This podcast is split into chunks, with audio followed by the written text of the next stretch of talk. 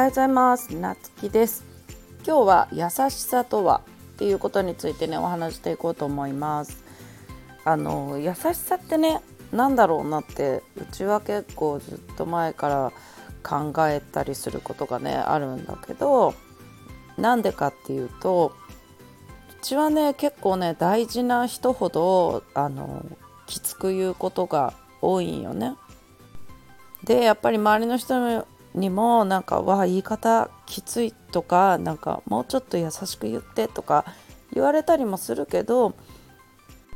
なんか現状分かってなくて悩んでる人に対して現状分かってないというかその悩みがある人に対して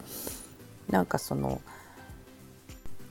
まあ例えば仕事がうまくいってないとかまあ最近だったらその飲食店のねお店の経営がうまくいってないとかって相談されて「うん大丈夫大丈夫」とかって「頑張ればうまくいくよ」とかって言う人とかもおると思うんだけどなんかそれって本当に優しさなんてうちは思うんよね。だからなんかこの前そういうことをねあの相談された人はまあうちの学生時代からの先輩だったけどいやもうこういうところがダメなんよみたいにはっきり言ったりするんよねもうなんかそもそも顧客が求めてること分かってないしみたいな。ずれとんよねみたいな。自分のこだわりばっかり強くてみたいな感じで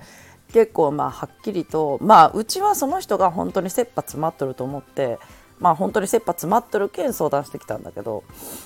っていうのを、まあ、隣で友達が聞いたりしとってえなんかすごいね先輩にそこまで言うんじゃねみたいな感じだけどでもうちは本当にやっぱりそのねお店もなくなってほしくないしどうにかして改善してほしいからそこまで真剣にきつく言うんよね。でそうすることによってじゃあその先輩は、えっと、次の日にちょっとこの前お店のこといろいろ言っとってみたいな SNS の集客も頑張ってみたいと思うんだけど教えてくれんかね？みたいに結局うちのところに言ってきて、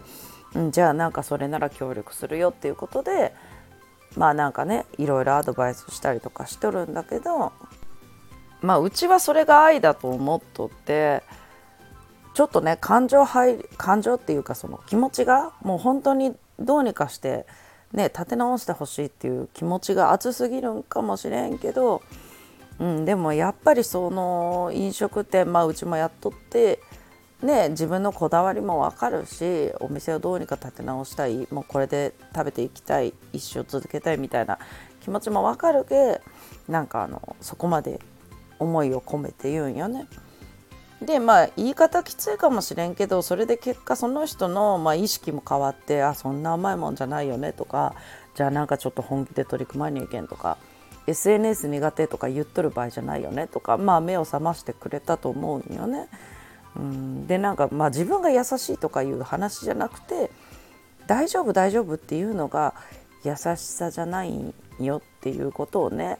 あの分かってもらいたいなと思いました。ということで今日は